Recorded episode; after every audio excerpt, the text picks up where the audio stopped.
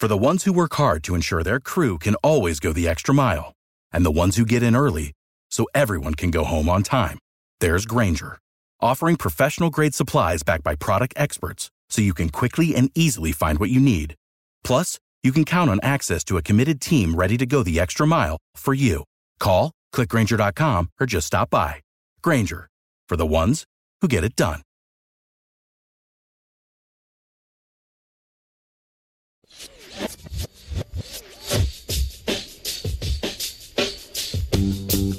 Grew up with the children of the stars. In the Hollywood Hills and the Boulevard. Welcome, everyone, to this playoff edition of the LA Kings podcast here on the Bleav Network. And even though the Kings players are off playing golf or surfing or whatever else it is they love to do when they're not playing hockey, hockey life continues, and so do we. So, Kevin, let's get started with some Kings news off the ice. The LA Kings have signed Nikolai Prokhorkin to a one year entry level contract. What are your thoughts? Well, they're going to start getting all their young guys signed up that they want, uh, the future plans. So, like I said, it's going to be a summer where they're going to uh, probably buy some guys out. They're going to try and make some trades, but uh, they're moving forward with the young guys. And uh, anytime they can add pieces of puzzle like that to their hockey club, it's going to be exciting for them down the road. Absolutely. Now, Prokhorkin, I haven't seen him play yet. He's playing um, with St. Petersburg in the KHL. Have you had a chance to check him out? No, he just, uh, you know, comes with uh, uh, a good pedigree, obviously, and uh, you know the numbers he's putting up over there is unbelievable. That KHL is a great hockey league, but uh, you know they went over there and uh, didn't they get Kovalchuk out of there? He was playing there for a couple years, and that didn't turn out so well. But uh, mm. hopefully, hopefully this guy does. Now we've got some Kings players who are still on the ice. Um, Alec Martinez is playing in the IIHF World Championships, as is Kovalchuk for Russia, and Kempe uh, for Sweden. Yeah, it's always good when those guys, uh, you know, get over there and get to play that international hockey. And, it's a great tournament over there. Uh, some uh, great hockey clubs. Uh, anytime you get to uh, play for your country, it's really good, and it keeps these guys in shape and uh, it gets them maybe hungry for next season again. So it's good to see those guys playing and committing to their country and. you know, not just looking for the season to be over and get on to the holidays. They're still playing, and that's a good sign by these guys. Yeah, Anze Kopitar has actually uh, taken his uh, team, Slovenia, to fourth place in the Division One World Championships. Um, it it doesn't tire these guys out. It doesn't. Uh, they don't need a break. No, I mean, you know, it's it's a long season for sure. But those guys that are playing over there, uh, you know, you still got the guys playing here in the NHL playoffs, so it's really no difference. And uh, uh, you know, it just shows the commitment. A guy like Kopitar, obviously he loves playing the game and uh, he brings it every night. I keep saying it, but I like the way that guy plays. And, uh, you know, it seems like anytime he gets an opportunity to keep playing, he does it. And that's a great sign for the LA Kings for sure. Now, playoffs. Oh my goodness. First off, let's tackle the Boston Bruins versus the Carolina Hurricanes. They are, the, the Hurricanes are in a bit of a pickle right now. They are down three games to nothing against Boston in the series. Um, Tuukka Rask has just been absolutely unbelievable. Uh, Carolina came at them 20 shots to six in the first period of the last game, and he he stopped all. It was unbelievable. Yeah, it was uh, that was a huge effort by Carolina coming out in front of their fans there, and you know if you uh, ask for a script, you'd want your team to come out like that and play in the first period and put 20 shots on on Rasser. But uh, I mean, the saves he made and uh, allowed Boston to stay in it and uh, finally get their legs in the second period. It was yeah. was um, was unbelievable. It's uh, that's a tough loss for Carolina, but uh, uh, you know you you can't really get on them. It's pretty tough. I mean, the way they came out and they played in front of their home crowd and in a desperate situation, down to nothing, they should have had a lot more favorable uh, outcome after the first period. But again, Rask uh, stood on his head, and that's what you get if you get good goaltending, especially if you get it on the road uh, on the road in an environment like that and uh, a 20 shot period. you know your chances are good at uh, going a long way here. And obviously they're up three games to nothing now, and uh, the big reason is because of him and net. Yeah, that's really really got to uh, just play at your psyche as a team um, when you're just firing pucks, firing pucks at the net, and nothing seems to bounce your way. That's just really got to, you know, get to you mentally. Well, it does for sure. I mean, play that kind of a period, and uh, you know, when they say you put pucks at the net, good things happen. Well, good things didn't mm-hmm. happen that night for sure. But uh, mm-hmm. again, that probably took a lot of wind out of their sails, and you know, Boston uh, gets out of that uh, period uh, zero zero, totally getting outplayed. And yeah then have two more periods to get it out and get a win, and that's what exactly what they did. So, you know, Rask uh, stole that game there. They got some t- uh, timely goals and some key goals, and you know now they're up three nothing. I think that. Uh, uh, I hope Carolina, just because of their effort, can uh, win one game and get it back to Boston. But you know, this uh, is I don't see the series going more than two more games for sure. Yeah, the puck just doesn't seem to be bouncing their way. Speaking of puck bouncing, I have a little bit of a theory, Kevin. I'm going to run this by you. Yeah.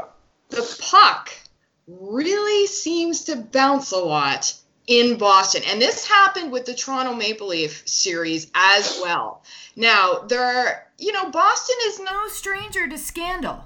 I speak of deflate gate in football. What uh, what do you think about maybe the freezing of the pucks in Boston? Do you think there's something going on there? Yeah, maybe uh, someone pulled the plug in the refrigerator, refrigerator there, but uh, yeah, it, uh, uh, there's a lot of bounce and everything, but it's going to go both ways for each team, so that's uh, that's a hard one. But uh, you know, I imagine all the off ice officials got them in the freezer and stuff like that. So sometimes it looks like maybe they didn't freeze the pucks. I think they probably did, but. if they didn't, then it's going to be a good story in the paper in a couple of days if someone actually goes and digs a little deeper and finds out that they got another case in uh, Massachusetts there of uh, guys playing around with either a football or uh, or a hockey puck for sure. Well, that's what I'm hoping. Maybe some uh, you know investigative journalist out there is listening to our podcast and will investigate this. I'm thinking they just maybe don't quite freeze it quite as much. It's not yeah. quite as cold as the puck somewhere else. And then they practice that way and get used to it. That's my theory. Anyways, all of you investigative reporters out there, I want I need you to look into this. Yeah, that'd be good. Wouldn't that be a good story though? For sure. Especially Absolutely. with all, especially with all the stuff that's happening in the in the playoffs right now with hand passes and all that kind of stuff. But I imagine oh. imagine you're going to ask me about that now. So Absolutely. Well, the San Jose versus St. Louis has been a very tight uh, series both teams playing really well, both goalies having their ups and downs.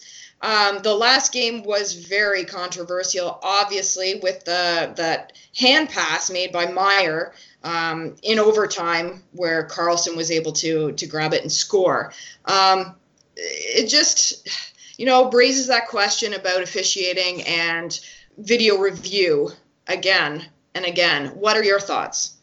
Well, in the case, I mean, there's four four of those guys on the ice, and either one of them could have called the hand pass, and you know, you wonder what they're watching. But uh, mm. uh, the one ref in behind the net, you could tell his view was blocked if you look at the replay. Uh, yeah. Uh, a couple, couple players getting his way, but there's still three other guys that uh, should be able to make that call. But you you wonder why they wouldn't have video review on anything like an, an outcome of a goal in that situation, especially overtime because uh, that's a tough way. That's a tough way to lose. And you know, uh, good fortune for San Jose. They're, everything that uh, is getting missed or or not being called the right way, it looks like they're uh, benefiting from it. You know, that cross check in uh, Game Seven against Vegas, and then this uh, goal here last night is really going San Jose's way right now. But there's a lot of owners out there speaking up right now. I know the Vegas owner because of that cross check and the video mm-hmm. review on that. St. Louis Blues owner was a little bit fed up last night with the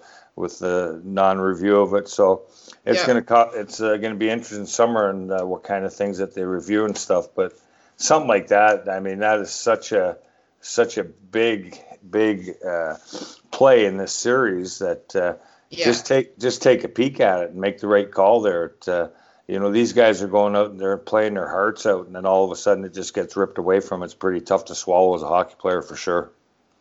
Definitely. Um, yeah, there's been talk about you know how they can fix this whole video, review uh, situation. I'm thinking maybe like do they throw a third ref in the booth who's just his only responsibility is watching video and you know making video review calls.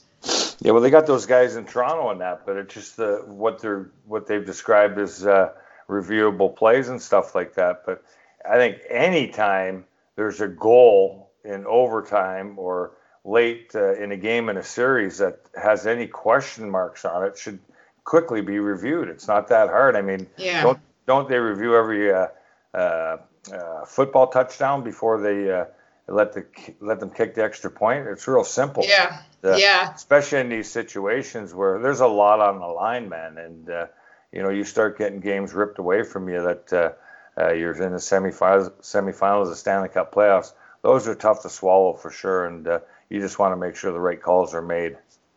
Yeah, I would even argue to to take a ref off the ice and put put one in the booth or, or add another one in the booth who is just doing video at that location at that arena and do, can do quick reviews just like you mentioned on every single goal um, yeah you know it's better obviously eyes in the sky are can be better you get a better vantage point you you can see the whole play. Um, it might be worthwhile to have a ref not on the ice.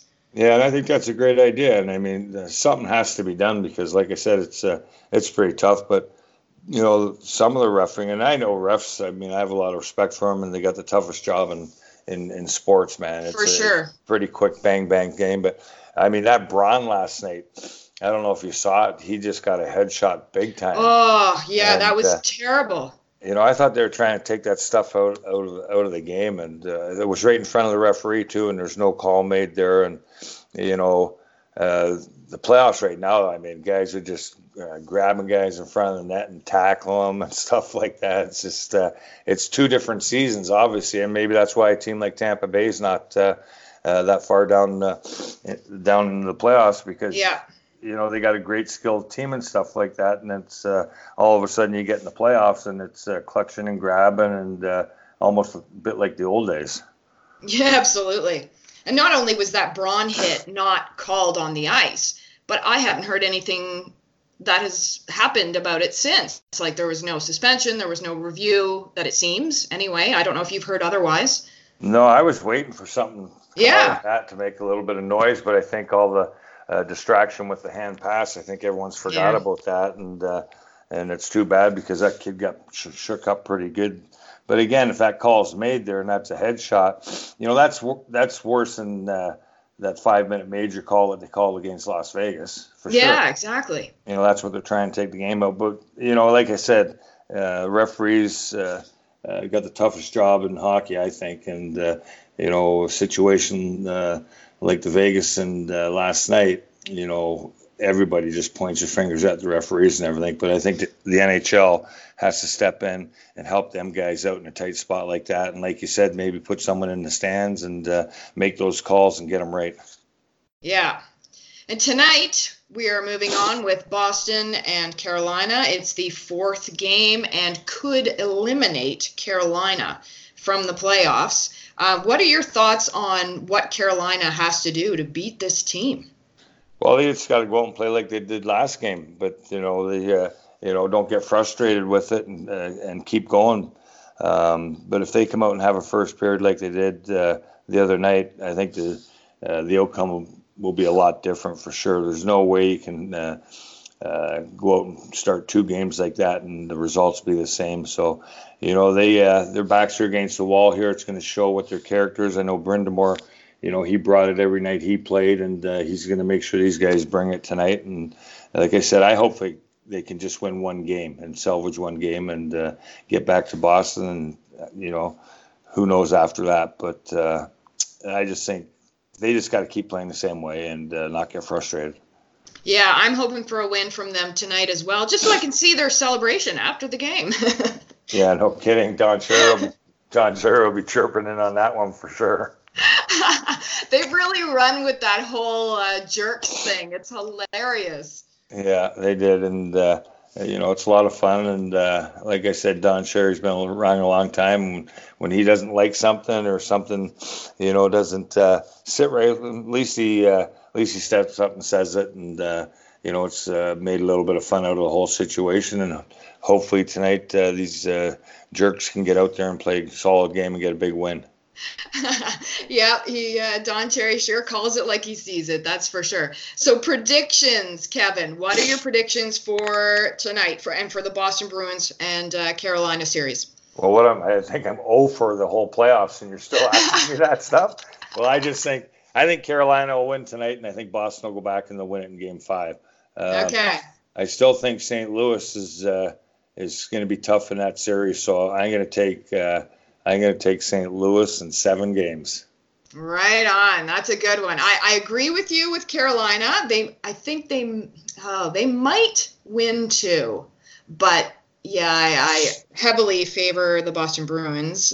Unfortunately, uh, and San Jose and St. St. Louis. St. Louis is going to be tough, uh, but and I agree. I think it'll come down to seven games. But I'm hoping, and I know I'm going to get some sla- some flack from the uh, Kings fans out there, but I'm kind of hoping for the Sharks. Yeah, you know, I I'd love to see Joe Thornton win. yeah, sure. exactly. And, uh, you know, guys like Pavelski and stuff like that. Burnsie. And uh, yeah, Burnsie. Hopefully they uh, hopefully they get there. They're obviously getting a lot of help from the referees right now, so maybe that'll make them, make them get over the hurdle for sure. Absolutely. All right. Well, any uh, listeners out there want to send us your thoughts on the referees, the video reviews, or even the jerks? Send us uh, your feedback, your comments to at Shannon Believes. And uh, we appreciate you listening into our podcast. And uh, until next time, thanks so much for listening. Thank you for listening to Bleav. You can show support to your host by subscribing to the show and giving us a five star rating on your preferred platform. Check us out at Bleav.com and search for B L E A V on YouTube.